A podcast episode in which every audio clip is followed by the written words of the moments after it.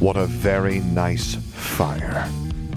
From There Is Nothing to Fear by Santicide. Read by Sam Gabriel. Based on the works of J.K. Rowling. 1980. Narcissa was not the last of the blacks, not exactly.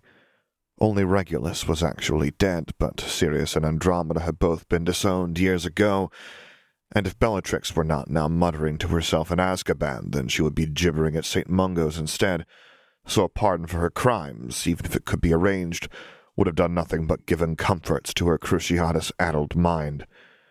The war against the Death Eaters had taken much from everyone, but the pain was acutely severe for Narcissa.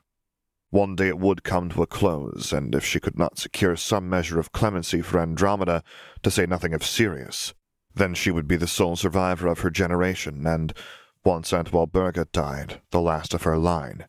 She was pregnant, true, but that child would be born a Malfoy, not a Black. These meetings did nothing but force her to confront that again and again, as though she were picking at an infected wound. Café Dumbledore? she inquired while her personal house elf, Tukey, stood ready with a silver jug of tea. It's cut with the crop milk of a Welsh green, she explained while Tukey filled his cup with umber tea. I find that the admixture promotes good digestion. Narcissa had needed to take it for that reason more than once recently, now that morning sickness was rearing its ugly head. Thank you, Mrs. Malfoy, he said, as Narcissa shifted in her seat as she tried not to let it show how the name stung. It was nothing against Lucius or her father-in-law, of course, but if it was painful to think that she would be the last black, it was ever more bitter to admit that she was, in some ways, no longer a black at all. A technicality, maybe, but she hated to think how her family name was doomed to die. Blood was sacred, as Lucius and Narcissa had both been taught, but family was sacrosanct. The living owed a debt to the dead, who had lived for their sake, and that debt could only be redeemed by paying it forward to future generations. The name of Black meant something, and the absence of the name would be the loss of something that was dear to her. Maybe if they had another child after this one was born, Lucius would agree to bestow her maiden name upon it, but that was a discussion for another day. This meeting was for something other than Narcissa's troubles, no matter how easily it roused them up in her. The goblins are thirsting for our blood, said Abraxas Malfoy, and Lucius nodded in agreement, so slightly that it might well have been unconscious. Narcissa and Dumbledore both respected the senior Malfoy, but Lucius adored him. Whatever else may be said for these present days, it seems that we are destined for another goblin rebellion. Then let us draw them away from Tom Riddle, Dumbledore replied. With your sway over the Wizengamot and my own influence combined, we would be able to enact legislation that could address their concerns. Abraxas, there are some members of his coalition whose anger cannot be assuaged so simply, but the goblins want war no more than you and I do. If we approach them now, I do not believe that they will escalate their demands, and it is probable that we may get them to settle for less. How much less, Dumbledore? What is it that you propose we give to them? I think that a seat on the Wizengamot would be entirely reasonable, Abraxas stated Dumbledore, his tone so easy-going that one might have been forgiven for thinking that he hadn't realized what kind of blasphemy had just passed his lips. In his own seat, Lucius stirred, and Narcissa surreptitiously placed a hand on his knee. The two of them were here not to act, but to observe, so that Lucius might learn the ways of his father, and Narcissa might learn to assist him. The Wizengamot, said Abraxas. Do you genuinely expect me to permit a goblin of all things to sit amongst witches and wizards in judgment over other witches and wizards when non-humans have heretofore been banned from even entering that hallowed chamber? Will you next propose that I betroth my unborn grandchild to one of their kind? It is bad enough that my votes must be in their care. Do not think to ask me to do the same with our laws, or you will soon find that we do not have a country at all. If you will not negotiate with the goblins, then war seems inevitable. I cannot reach an accord with the goblins on my own, especially not if your bloc directly opposes my efforts. Abraxas shrugged. Then let us go to war with them, he said. I do not remember exactly how it was that Grindelwald's war was ended, and perhaps you could correct me if I am wrong, but I seem to recall that it involved a duel, and not some kind of settlement. There is no talk of appeasement for Grindelwald, so why then should there be any for the goblins? Grindelwald did not have his fingers wrapped around the throat of your finances, Dumbledore said. Surely I should not have to point out that your family's vote stands in jeopardy. They wouldn't dare! Lucius exclaimed. Abraxas turned to him with fury in his expression, and Lucius, cowed, quieted and sank into his seat. Narcissa gestured to Tukey to refill his tea, and took another sip of her own. It wouldn't do to lose herself. Please forgive the interruption of my son. He is young and has forgotten himself, Abraxas said with ice in his voice. Nevertheless, I too find it unlikely that they would do such a thing. The treasures of Gringotts have always been treated as inviolable. The goblins may bar access to our vaults for a time, but they will not commit trespass. If ever they did so, the whole country would be united in driving them out of Britain no matter the consequences, and the goblins know this. Such a deterrent exists only if the goblin nation believes in the possibility of defeat. The advantage is ours. I said that we may expect another rebellion, but Britain has always survived those little skirmishes. Narcissa thought that might be speaking rather lightly of them if she remembered her history lessons correctly, and they had not been exaggerated, but perhaps they looked different to one who had fought Grindelwald face to face. An alliance between goblins and werewolves was sufficient to make Basil Flack resign as Minister for Magic in 1752, Dumbledore recounted. The threat which we face today is ever more dire. Beside her, Lucius adjusted his posture, and Narcissa shifted ever so slightly in his direction. Oh, Clemency, she whispered beneath her breath, too softly for anyone but her husband to hear, and Lucius placed a hand over hers. Narcissa was a better occlumens than he was, one had to admit, but he was still capable of setting his emotions aside when the hour called for it, even if he was not particularly quick to do so of his own accord. I believe in our capacity to rise to the occasion, Abraxas said. I do not welcome open war with the goblins, but neither was I cheered to hear news of Grindelwald. Nevertheless, as I did then, so will I now accept war as the price that must be paid for our future. I will not see my grandchild come of age in a world that is worse than the one which I was gifted with. It may be too much to ask for the latter half of my life to be unmarred by strife, but if I must make war in my day so that my grandchild can know lifelong peace, then so be it. And you do not see how there is a road by which we might avoid war altogether. I will fight for his dignity and his freedom as well, Abraxas answered. As well, I suspect, many of my peers both on and outside the Wizengamot. Dumbledore's eyes turned to the tea in his hands. He took a slow breath, as if about to say something, then stopped and returned his gaze to Abraxas. He nodded sadly, then set the tea aside. If your course is set, then I will not impose on you further. Good day, Lord Malfoy, he said, and then turning to Narcissa and her husband, Thank you for your hospitality, and for the tea, Mrs. Malfoy, and Mr. Malfoy, he continued, now addressing Lucius. I look forward to working with you in the coming year. Abraxas followed Dumbledore outside, and their conversation turned to a minor tax that the Wizengamot was squabbling over, as though they had never spoken of goblins and rebellions at all. As soon as they were out of earshot, Narcissa patted Lucius's knee with her free hand. Lucius, treasure, you must hold on to yourself. His mouth twitched, and no doubt he wanted to say something in his defense, but despite his wrong turns, he always seemed to arrive at the right destination at long last, and in the end all that he said was, How do you control yourself so effortlessly? I wouldn't have noticed you myself if you hadn't been sitting next to me. Narcissa smiled. Some people say that children are meant to be seen and not heard. My father didn't want them to be seen either. She and her sisters had been a great disappointment to Cygnus Black the Third, who looked to her cousins Regulus and Sirius with envy. And if she ever felt misgivings about joining Lucius's family and losing her name, it was at least partially made up for by the knowledge that, while they doubtlessly hoped for a son, both Abraxas and Lucius would nevertheless welcome a daughter as well. Abraxas returned moments later. His eyes lingered on Lucius as if he were debating whether to castigate him further, but if so, then he refrained from the worst of it. One day, Lucius, you will be the Lord Malfoy. The title will sit heavy on our shoulders, but not nearly as heavy as the clamps which we must set on our tongues. He paused, and the silence of the manor settled in around them.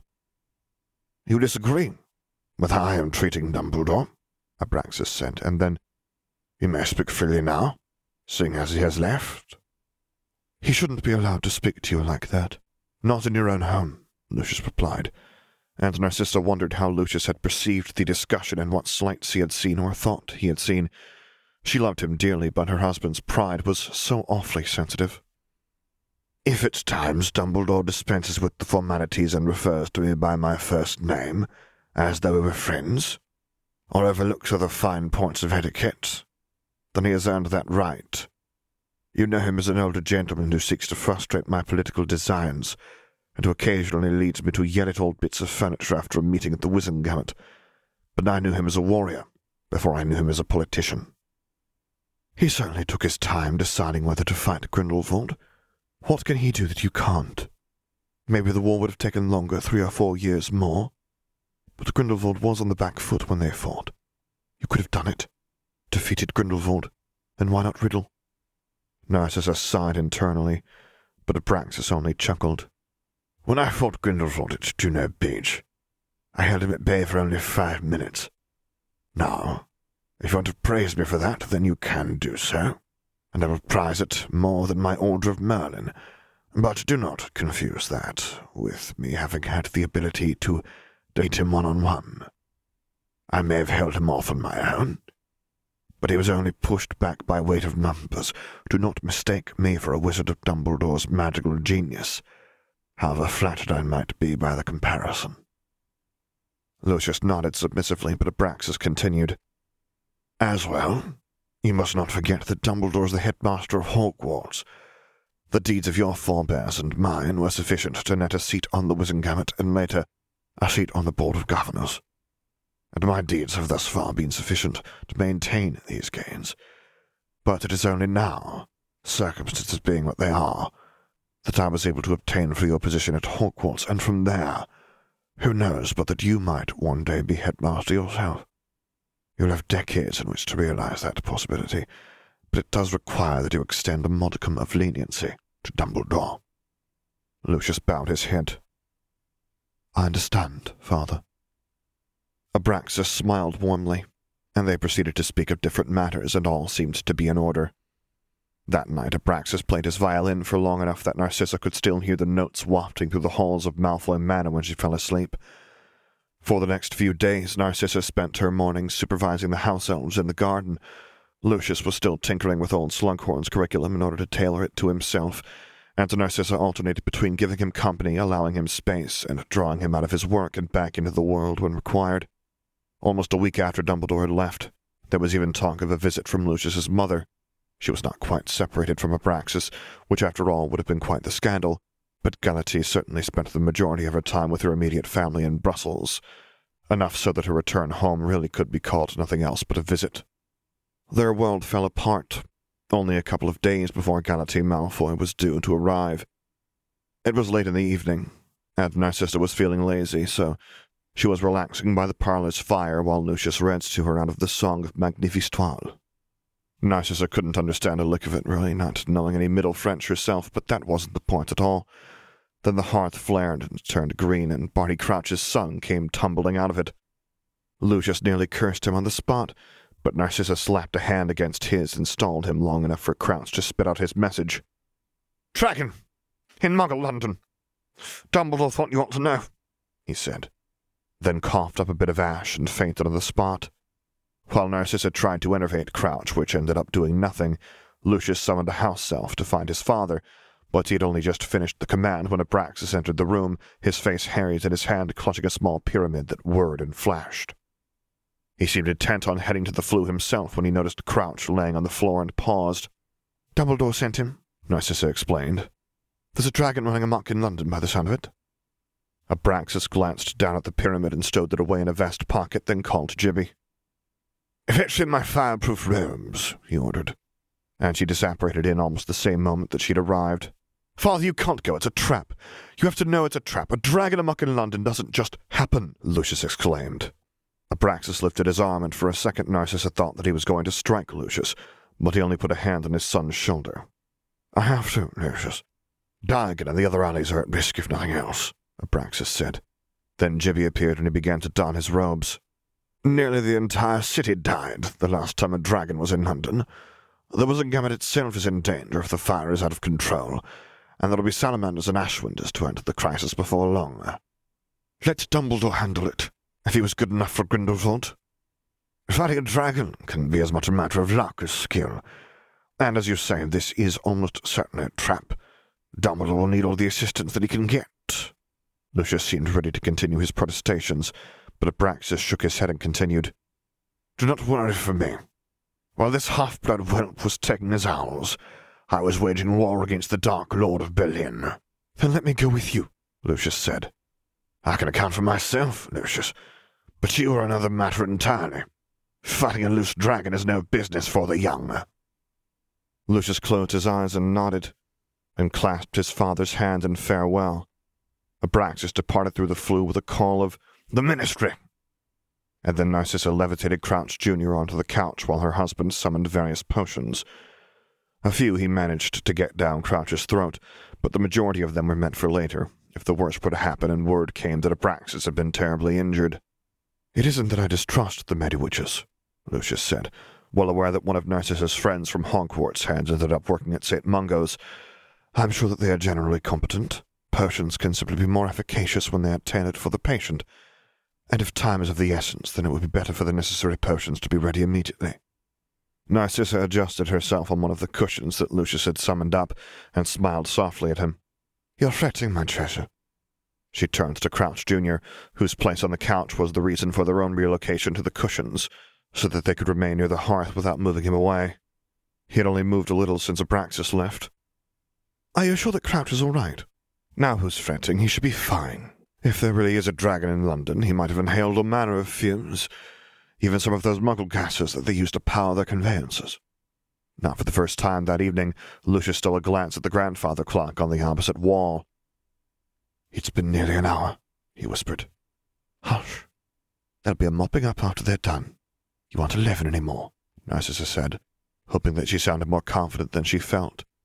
What she said was true, but a dragon was not to be taken lightly. There was a knock on the door. The sound resonated through the manor, and Lucius took off like a lightning bolt before the house elves had a chance to announce who was at the door. It didn't matter. It wasn't Abraxas. It couldn't be, for he wouldn't have had to knock. And if it wasn't Abraxas, then the news could only be terrible. By the time that Narcissa caught up to her husband, he had already opened the door. Standing there at the threshold was Dumbledore, in torn and burnt robes, missing more than half of his beard, and favoring his left leg in a way that was hard to overlook.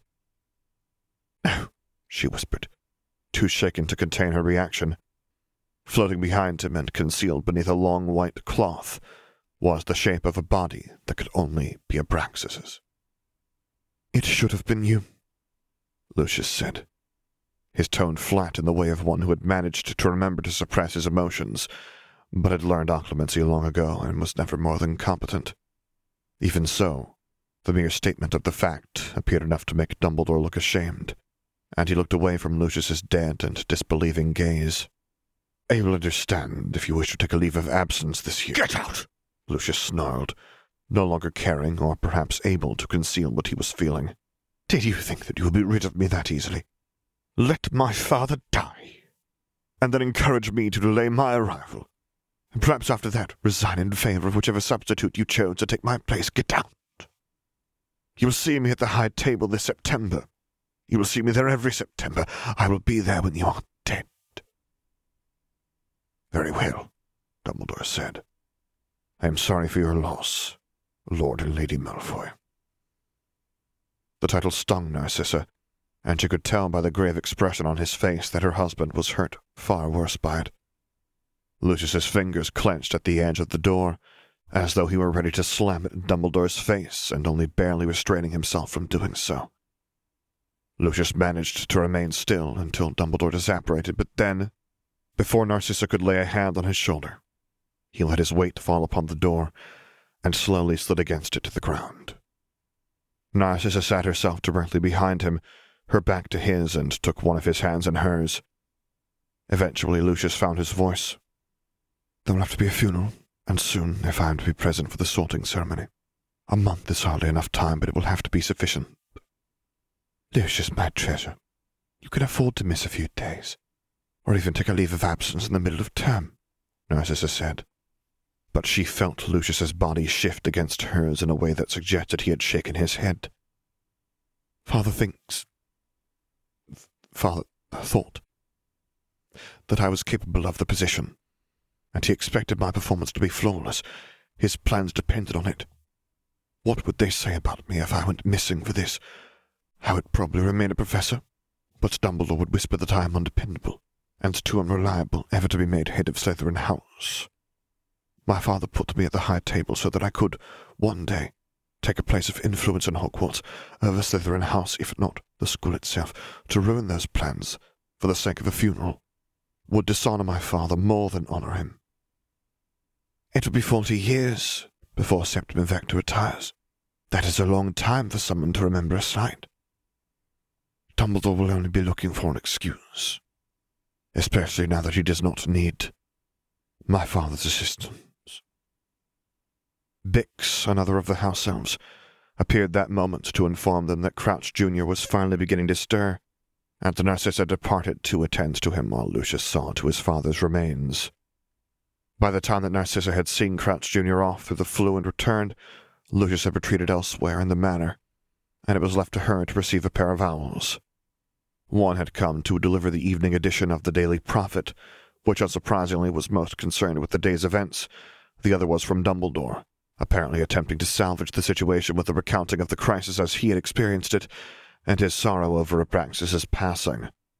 Narcissa considered burning the letter, but settled for handing it off to Tukey to put wherever they stored those trifles and gimcracks which the Malfoys had no immediate use for, but likewise did not wish to dispose of.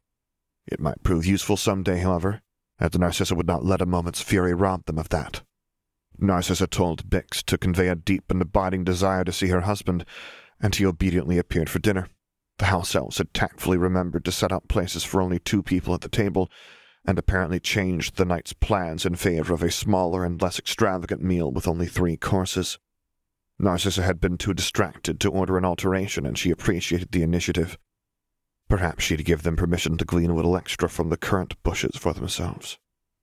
The salad was humble and meatless, as befit the day's tragedy, only carrots, mushrooms, and asparagus, all diced or cut into long, thin strips.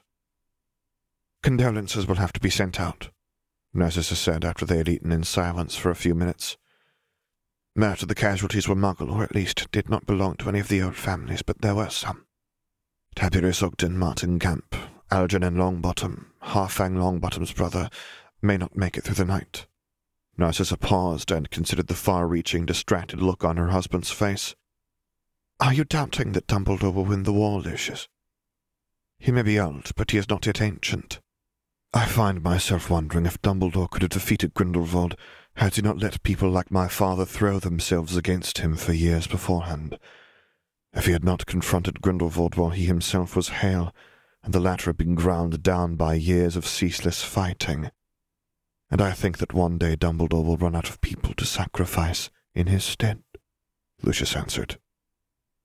There was a possibility, and it was a good one, that Narcissa could talk him out of this line of thought.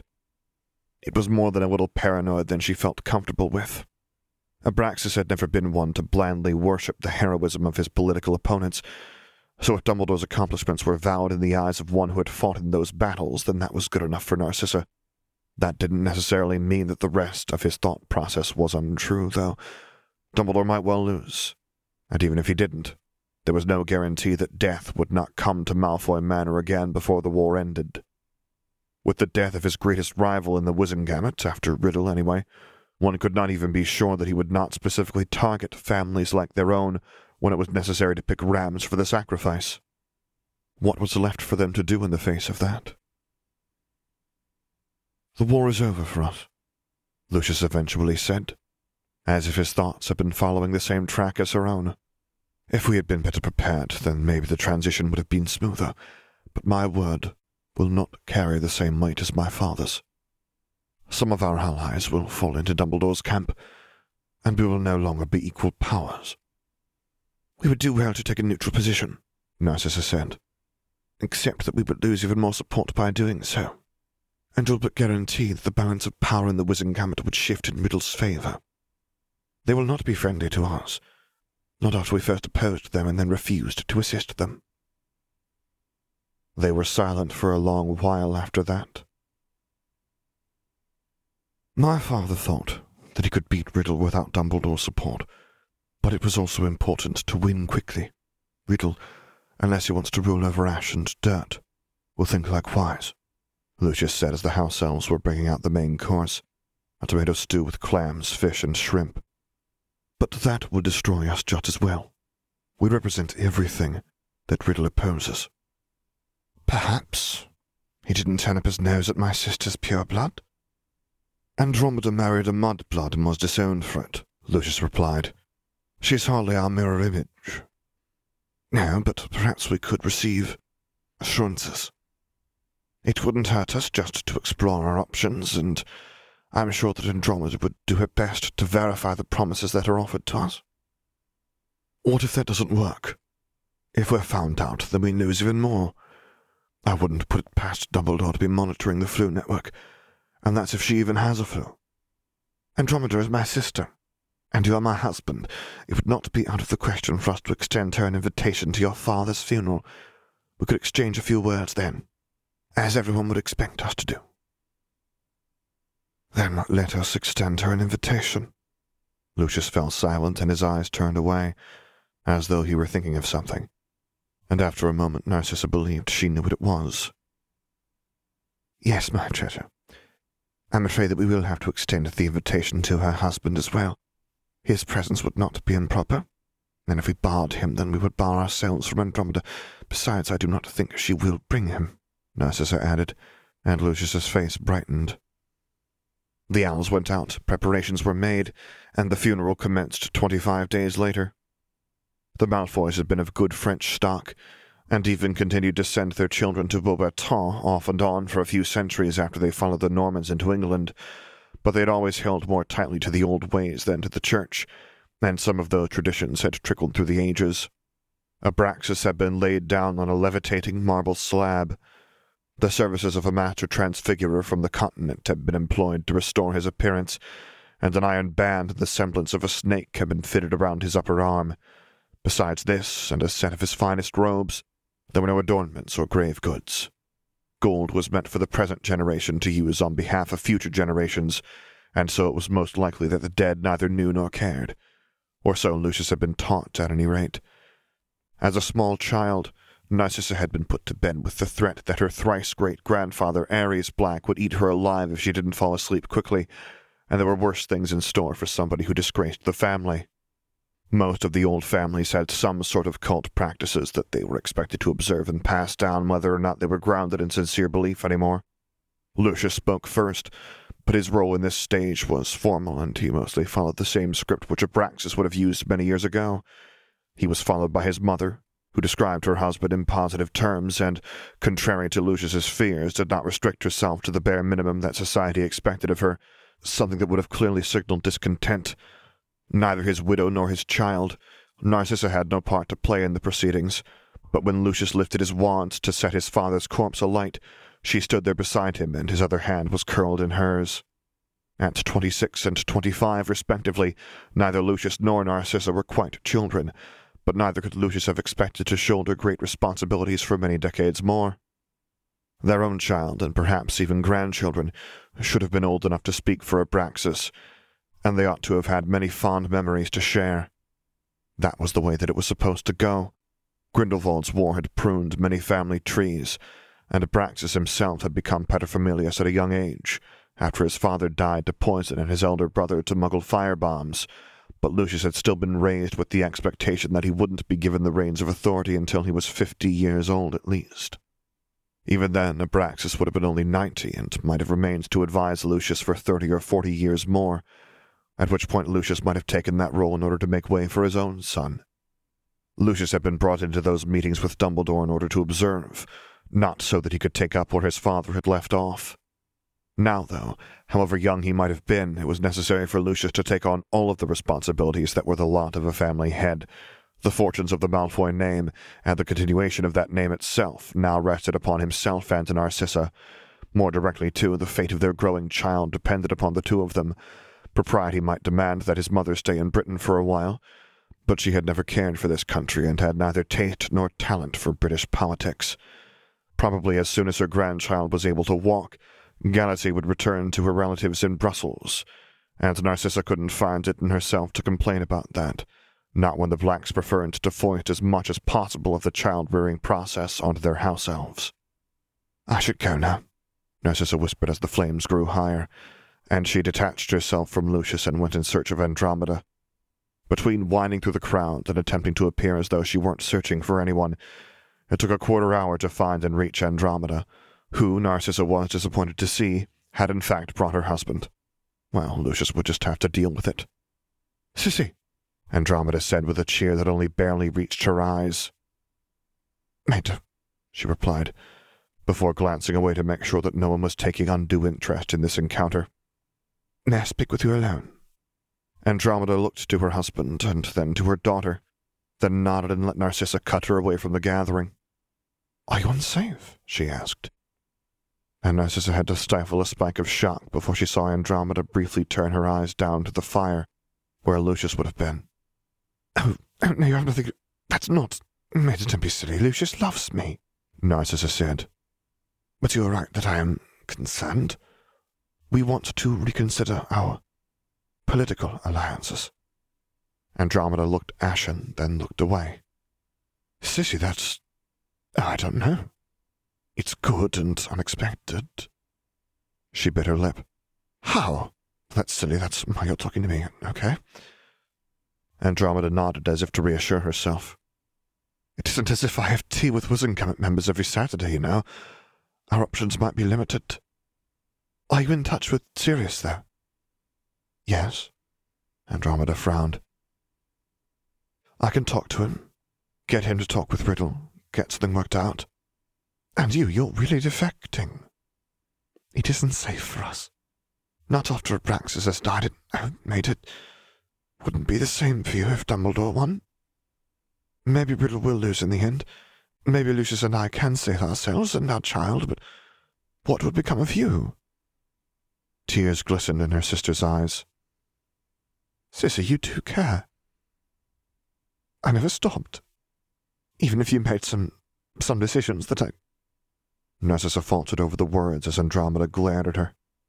I never stopped. Please. To save yourselves, if not us. Andromeda's expression grew fierce. You'll be safe with us. I swear it. For the full text of this and other stories by the same author, visit the Archive of Our Own page of Call Me Salticidae. The music is Amon Ra by Dayswitch under a Creative Commons license with assistance from 1T1.